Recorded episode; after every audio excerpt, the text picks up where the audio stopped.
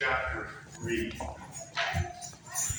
chapter 3. Last year around Christmas time we did Luke 1 and 2, except for the last 20 verses or so. But I'd like to continue with Luke chapter 3. It's one of those passages that are, by today's thinking, it would be, say, wow, this is pretty harsh, right? It can come across that way. But it's not, because it's the Lord coming and saying, I want life for you. And it's John the Baptist in the wilderness. It's a wilderness kind of life that he's in, and he addresses the situation. But I'd like to read Luke chapter 3, verses 1 through 20.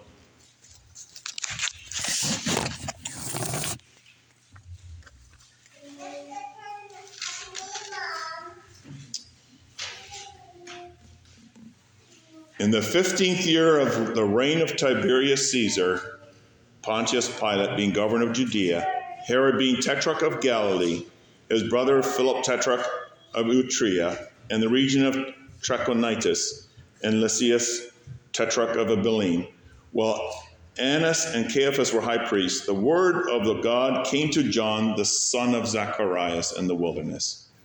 And he went into all the region around the Jordan, preaching a baptism of repentance for the remission of sins. As is written in the book of the words of Isaiah the prophet, saying, the voice of one crying in the wilderness, prepare the way of the Lord, make his path straight. Every valley shall be filled, every mountain and hill brought low. The crooked places shall be made straight, the rough ways smooth, and all flesh shall see the salvation of God. Then he said to the multitudes that came out to be baptized by him, brood of vipers, who warned you to flee from the wrath to come? Therefore bear fruits worthy of repentance. Do not begin to say to yourselves, we have Abram as our father. I say to you that God is able to raise up children to Abram from these stones. And even now the axe is laid at the root of the trees. Therefore, every tree which does not bear good fruit is cut down and thrown into the fire. So the people asked him, saying, what shall we do then? He answered and said to them, he who has two tunics or two coats, let him give to him one who has none.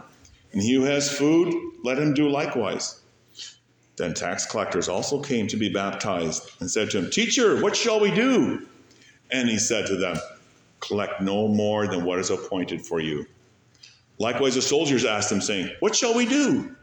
And so he said to them, do not intimidate anyone or accuse falsely, and be content with your wages. Now as the people were in expectation, and all reasoned in their hearts about John, whether he was the Christ or not, John answered, saying to all, I indeed baptize you with water, but one mightier than I is coming, whose sandal strap I am not worthy to loose. He will baptize you with the Holy Spirit and fire. His winnowing fan is in his hand, and he will thoroughly clean out his threshing floor, gather the wheat into the barn, his barn, and the chaff he will burn with unquenchable fire. And with many other exhortations he preached to the people. But Herod, the tetrarch, being rebuked by him concerning Herodias, his brother Philip's wife, and for all the evils which Herod had done, also added this above all, that he shut John up in prison. So that's our focus. Actually, our focus is really verse 4, the first part there, or the second part, the voice of one crying in the wilderness. Okay, so a voice cries in the wilderness. And we're going to see how he prepares the way of the Lord. And then second of all, with that comes a call to repentance. And third of all, he points us to the Messiah, the Lord Jesus Christ, in whom we find everything we need for this life and the next. So those three things we plan to focus on this morning. It's about relationships, isn't it? The Christian life. After all, relationships begin with whom? God initiating a relationship with us. That's life. To live apart from God is death. That's life. And outside of God, it's just a wilderness, dry, parched, right? Misery. Okay, what does sin do? Sin separates. It spoils everything. It spoils relationships. Right? It keeps a husband away from his wife. It keeps a child away from his mom or dad. Right? It keeps one member away from another member. That is not the life that God intended for us. It's not fruitful. It's misery. It's a wilderness. It's a dry kind of life. In Isaiah 43 through 5, by the way, that's what John quotes here in Luke chapter 3. He quotes Isaiah 40 verses 3 through 5. And what was the sin of God's people? Well, it was idolatry. It was doing what they wanted to do. They had their hearts were not drawn to the Lord. And the sin of God's people kept God away from them, right? The sin kept away God from them. And as a result, God sent him. He says, you don't want me? You don't want my place? You don't want my house? You don't want to come to me in my way? Here, have what you want. Go into exile. And they were sent to Babylon. They had all the gods there. They had all the life of the gods there. It was a hard and miserable life. But you know what? God never forgot his people. He takes the initiative and he says, I'm going to come back to you. But when I come back to you, this is what I want from you. You must prepare. You must prepare the way for me to come back to you. The picture there is God coming to his people, but it's the people who must be prepared. Now, 700 years later, so this is 700 years later now, when John comes on the scene, and he brings out the meaning of the prophecy with the cry in the wilderness. He brings out the meaning of what does it mean to prepare the way of the Lord? Well, repentance. He brings that really clear, right? Therefore, bear fruits worthy of repentance. That's what it means to prepare the way of the Lord. You see it fulfilled here in John. He was a herald. He was a way preparer for the coming king. And who was the one that was going to be coming on the scene very shortly? The Lord Jesus Christ, the one who brings salvation. He announces him. Very specific timing. In the 15th year of Tiberius Caesar, an actual emperor, right? A real life emperor at the time. The emperor of Rome. Pilate was governor over Judea, right? It's very historical. Herod was governor in Galilee. Annas and Caiaphas, right? They were the high priests at the time. It's just at that time, the Lord raises that voice. That voice with John the Baptist. Notice that John the Baptist, he doesn't even want to be mentioned per se, but he's the voice. The voice that God sends into the region in the wilderness around the Jordan River. The first place he goes is not to the world. Yeah, the world needs to repent, but the first place he goes is to the house of the Lord. First of all, he goes to the covenant people of God. That's where repentance begins. That's where he begins. And three things here. Prepare the way of the Lord. Very, very strong command. He commands them, prepare the way of the Lord. Repent of sins, you see, second of all. And third of all, hope in the Lord Jesus Christ. John is that voice, first of all, in the wilderness that Isaiah spoke of before. The voice is what is important. John himself does not see himself as the important one here. He's simply the voice. By the way, that's how we should see pastors too. They're not the important ones. It's the voice. It's the message. Is it true to God's word? The voice of one crying in the wilderness, says verse 3, 4, and 5. Prepare the way of the Lord. It comes as a very strong command. Prepare the way of the Lord. Make his path straight. You know, it was a custom of the day. I don't think you see that today except maybe with the Pope or something. But when a king would come to visit the people, he would use or send one of his servants ahead to get all things ready. And the servant would make sure that the city was clean, the area was clean, and that the people were all ready to receive in jubilation the king. Now Jesus the King is coming. Prepare the way. Make his path straight. Now, he's not talking about a physical, literal highway, tar and pavement. He's not talking about that kind of highway. Rolling out the red carpet on the road for the king to come and visit. No, he's addressing the heart. The heart. Prepare your hearts for his coming. Of course, then it was the first coming. Today we ought to do that for his second coming. John is saying to his hearers, there are so many obstacles that stand in the way of your coming. That stand in the way of Jesus coming. There's so much clutter. There's so much debris in your heart. The obstacles, the clutter, all that sin. The way was not straight for the Lord to come. Their way was not straight. John encourages them, you get right. Get into a right relationship with the Lord. John himself, he lived his life. He grew up in the wilderness. His whole life, you could say, was a sermon, was a walking sermon of what it was to be in the wilderness, a spiritual wilderness. It's a dry place. The wilderness where John was, it was just a very dry place, parched ground. There were little pebbles here and there, stones, broken rocks. Oh, and there were some brushes, you could say some bushes. And guess what were under those bushes, boys and girls?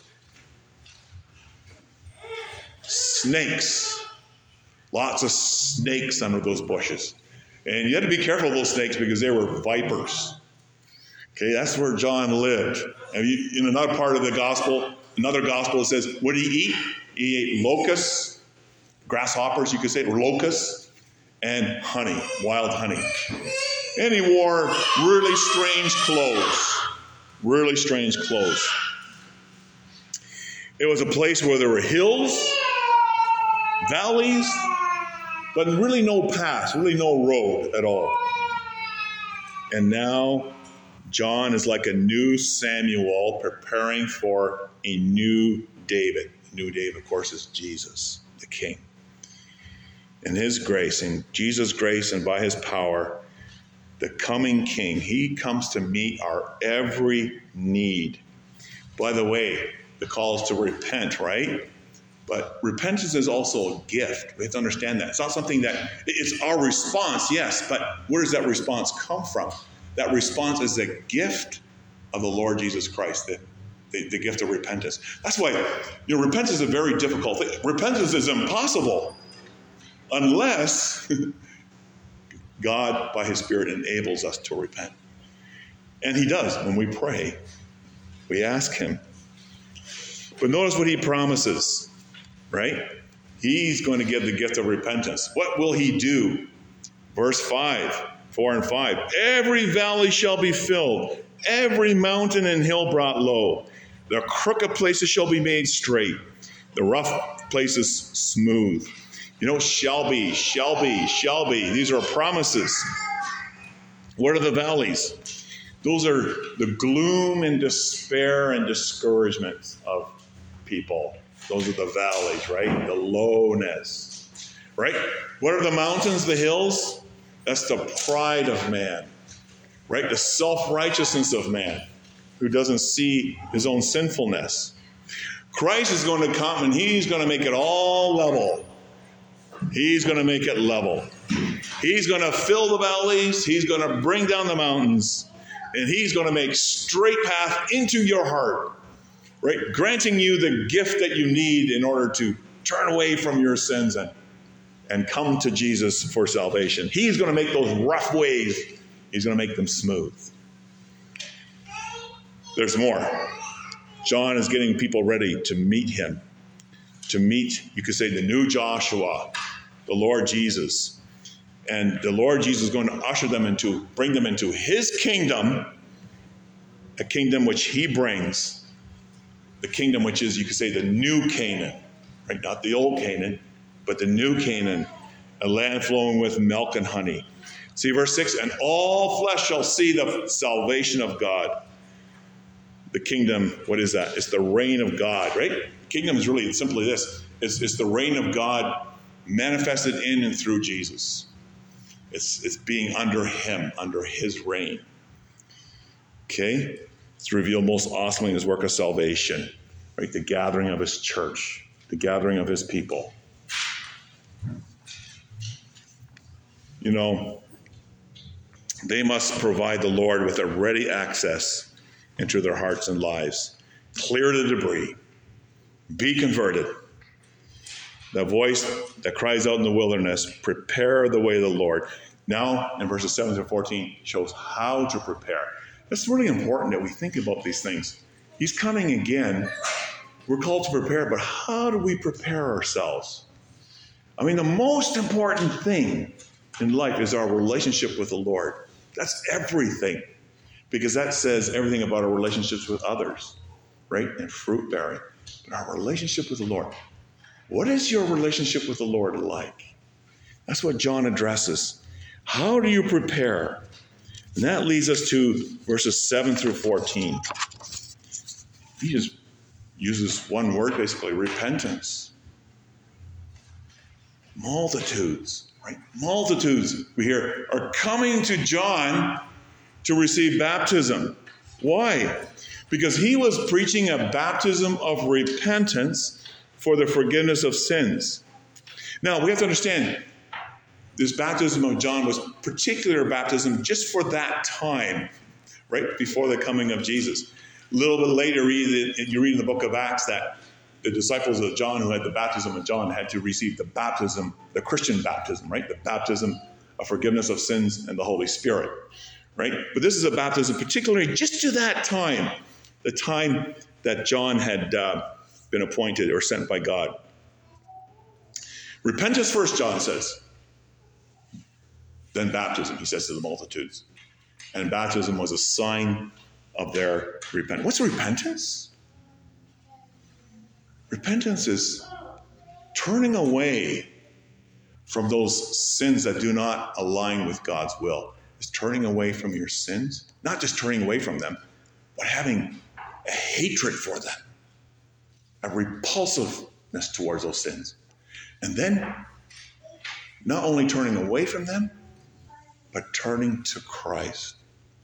And it comes with that resolute desire that I want to live to please him. You begin to see it's a gift from the Lord that he gives to those who ask. You know, the Jews considered Gentiles unclean.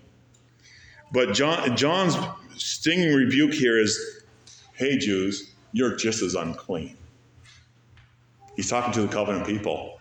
As a matter of fact, before they can bring the word of God to the nations who are unclean, they themselves must see their own uncleanness and their need for salvation. And so John is really pointing or really focusing on their need. Notice what he says in verse 7. You might call that name-calling today. Brood of vipers. John, brood of vipers, you snakes. That's very strong. How could he say that? These were covenant people of God. Brood of vipers, he says.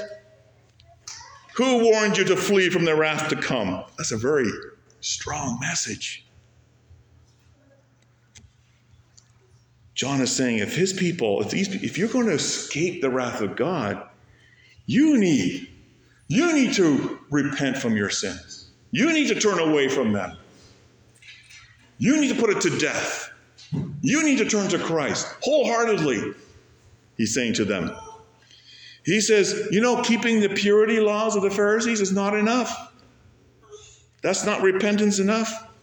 Doing all the right things is not repentance enough.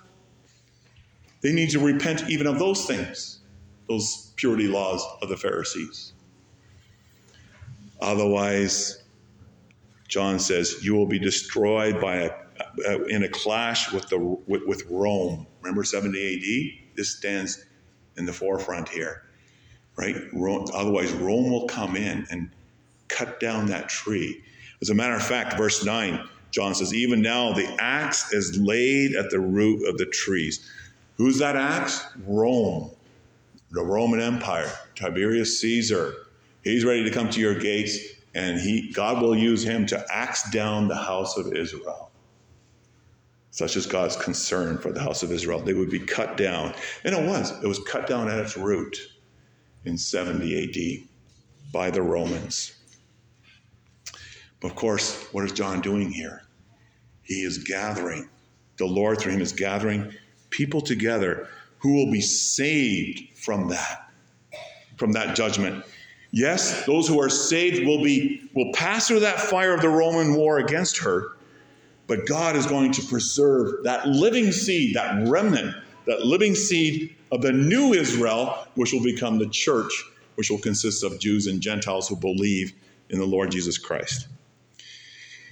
You know, there were pretenders in that crowd. You know who else was there? Matthew 3 talks about the Sadducees and Pharisees there. Oh, they were looking really good. Oh, they were there with the multitudes, but they were pretenders. Sad to say, there are also pretenders in the church. The Bible calls them hypocrites, right? Very religious, outwardly very nice. As Scripture says, they have a form of godliness, but they deny its power. 2 Timothy 3, verse 5. Oh, they're drawn to duty. They're drawn to all the right things. And there's something to come to. But their hearts are not drawn to God. Their hearts are not drawn to His Word. Their hearts are not drawn with their fellow members. Right? Their hearts are far from God. They think, well, we can deceive others here. Maybe God will overlook our deception too. Maybe we can deceive God too, and we can escape the wrath to come. But the only way of escape is going low, repentance, taking God's side against ourselves. That's life. That's life. Repentance of sin. John reminds the multitudes of two things in verse 8. If you look at it, verse 8, he talks about the axe that's coming at the root. But in the meantime, he says, there's two things I want to remind you of. He wants to see them spared from that. He says, first of all, true repentance shows in the change of heart and mind.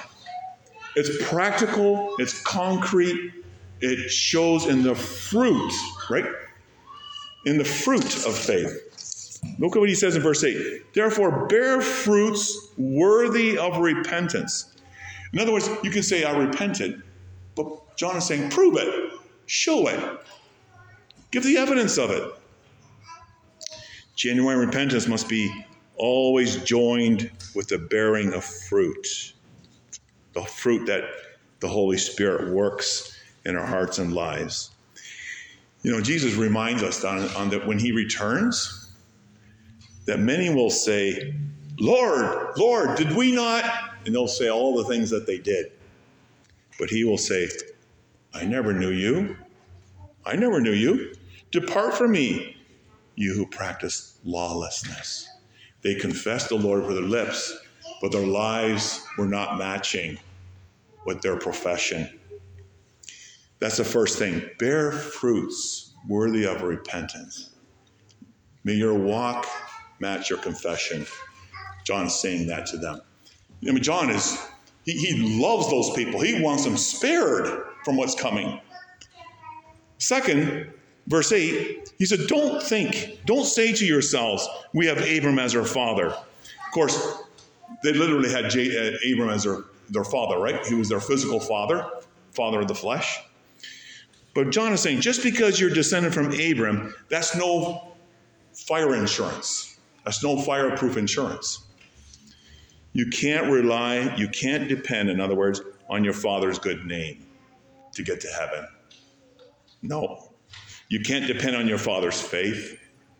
You can't depend on your ancestry. You can't depend on your church membership. You can't depend on your baptism to escape the wrath to come. These things may be important, but you can't depend on them. John says, I say to you, and he's pointing to those stones. There's a lot of stones in the desert there. He points to those pebbles. He says, I say to you, God can raise children of Abraham out of those stones. He doesn't need you. He can raise those children out of stones. In other words, he can make stony hearts, people that you think will never believe in the Lord Jesus Christ, and he can make them, give them hearts of faith and obedience, trust and obedience. He says in verse 9, every tree which does not bear fruit is cut down and thrown into the fire. So what does conversion and repentance look like?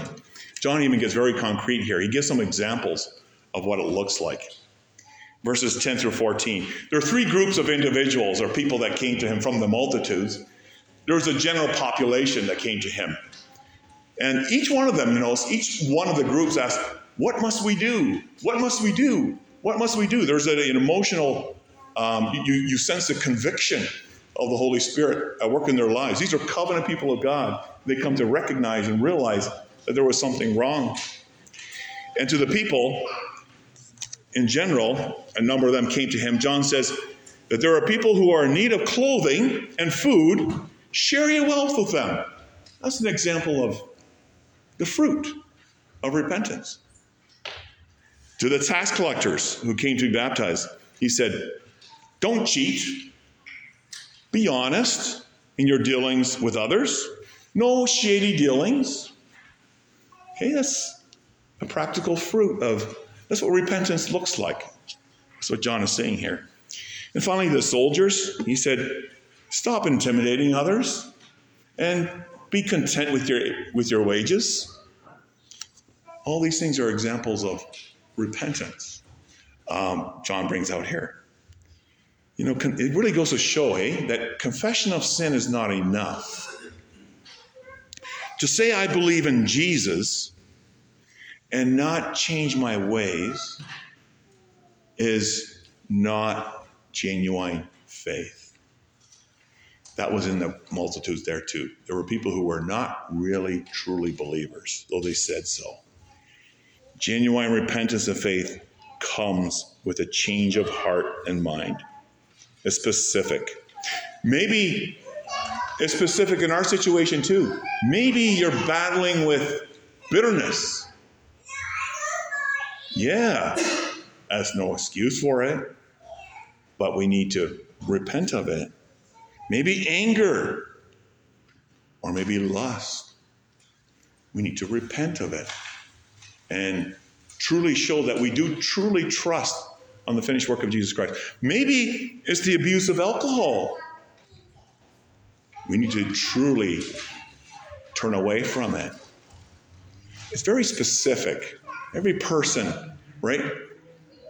Every person has to deal with areas in their lives where they really need to say, I need to repent of this. I need to repent of this. For this, we need God's grace.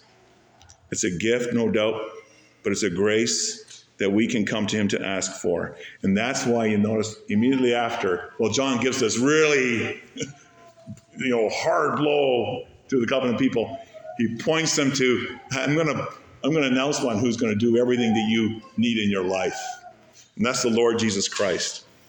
He's the one who can answer. He's the one who can satisfy. He's the one who can change your hearts and change your minds and give you the grace to do that, enable you to do that. And that brings us to verses 15 to 18. And you notice they're wondering if their John is the Messiah because he's speaking so powerfully. John says, no. I'm not the Messiah. Don't look at me. I'm just a voice. I come and go. I must decrease. But I'm pointing to the one who is much more powerful and much greater.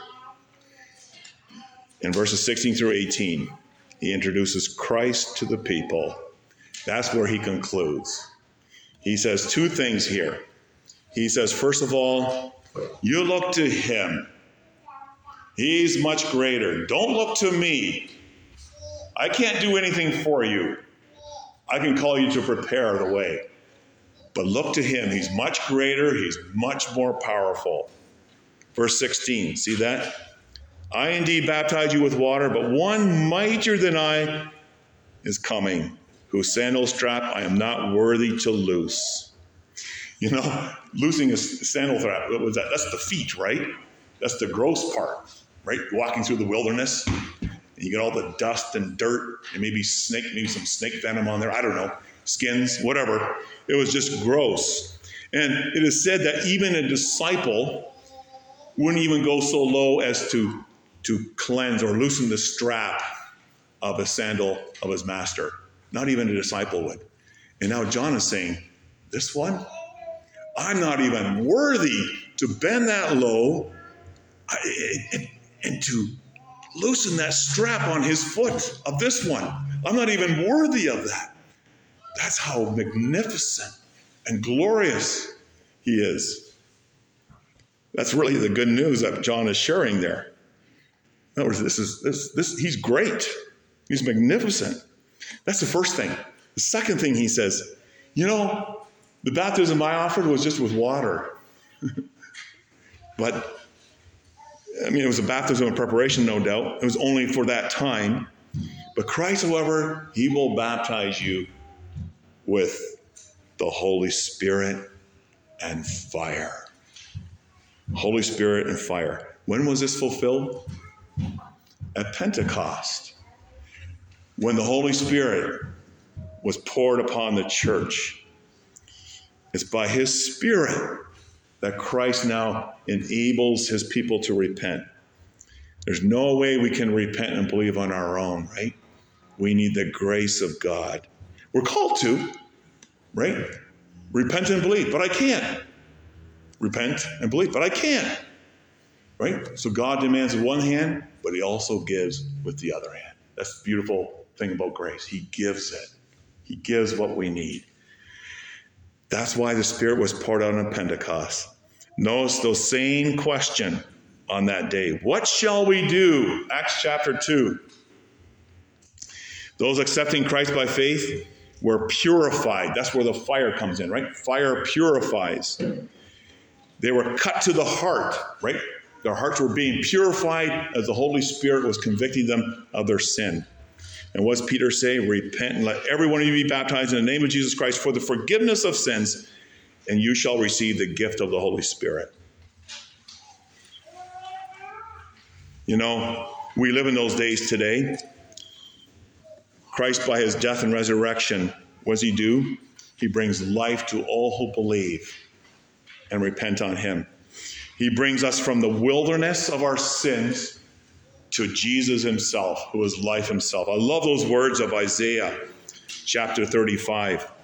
For water shall burst forth in the wilderness, the streams in the desert, the parched ground shall become a pool, the thirsty land springs of water, a highway will be there and a road, and it shall be called the highway of holiness. We live in those days. Okay, but no doubt we live in the days of the gift of the Spirit. But John also says, okay, Holy Spirit and fire, but he also points to the second coming of Jesus as well. The first coming by means of a spirit, you could say, poured on the church. But then later, the second coming, verse 17. He says, his winnowing fan, you could say a shovel, is in his hand, and he will thoroughly clean out his threshing floor and gather the wheat into his barn, but the chaff he will burn with unquenchable fire. Picture here the grain being loosed from the husks and then taking the shovel, you can use the word shovel here, I suppose, and then throwing it up in the air, and you have a stiff breeze. What happens to the chaff? It flows away. And what happens to the grain? The fruit. It falls to the ground. And John says, and he will gather all the grain and he will store it in his house. Think of those words in Psalm 116. Precious in the sight of the Lord are the death of his saints. Right? Talks about, you know, he's making houses. He's making mansions for his own. Right? He will store them in his house. But the chaff will be burned with unquenchable fire. Are we prepared? By the grace of God, may it be. The final judgment is certain. It will be complete. How is this good news, you might ask? Well, this is the good news. All evil, all unbelievers will be decisively overthrown and burned And all the forgiven, the repentant believers will inherit not a wilderness, but a garden. Even a garden that's greater than the garden that Adam and Eve were placed in. A new heavens, a new earth, the garden of the Lord. John sets this out for them, but also for us who wait for his second coming. Just a few words in closing, a few things. First, as I said earlier, John's message seems really harsh in today's ears. And such a message is really not that popular. It doesn't always sound nice. But then again, we have to remember, popularity is not the test of truth. John ended up in prison for saying the truth. Right? He ended up in prison because he was rebuking Herod for taking his brother's wife, Herodias, and for other evils he was committing. So yeah, but he was still doing the will of God. He was preaching the truth. John really, really loved the people. He loved them so much, he says, I have to say this to you. I don't want you to go in the way of, with the axe. Second thing, I think sometimes the church today is very soft on repentance. And I think we easily fear the judgment of man rather than fear the judgment of God on unrepentant sin. But those are things we need to repent of, because God takes it all so seriously, his relationship with us. We need to repent of that. Is this lack of fear maybe the reason why sometimes there's maybe a lack of thirst for Jesus? For his word, for coming together in the worship of his people. I'll bring another thing out. John was very strong, but I'll bring another thing out. You know, there's a lot of discussion today in our URCNA churches that the second service, there's a lack of attendance. Why? Does Christ mean that much to us? Is there other priorities? Is something more pressing? Something more important? You know, as members, we made vows. We made commitments to the place where we are members, to uphold one another, to encourage one another. Is there lack of thirst? Oh, may it not be. How are we preparing? For Christ in his coming? Fourth, a voice in the wilderness cries out today, even in the community around us. Come, we say, see the salvation of the Lord. Christ is the one who perfectly obeyed for you. He's the one who died for you, who died to save his people from their sins. And therefore that call sounds very stark and harsh. Repent and believe. But it's the most loving thing we could ever do. It's a rescue mission. To God be the glory. Amen.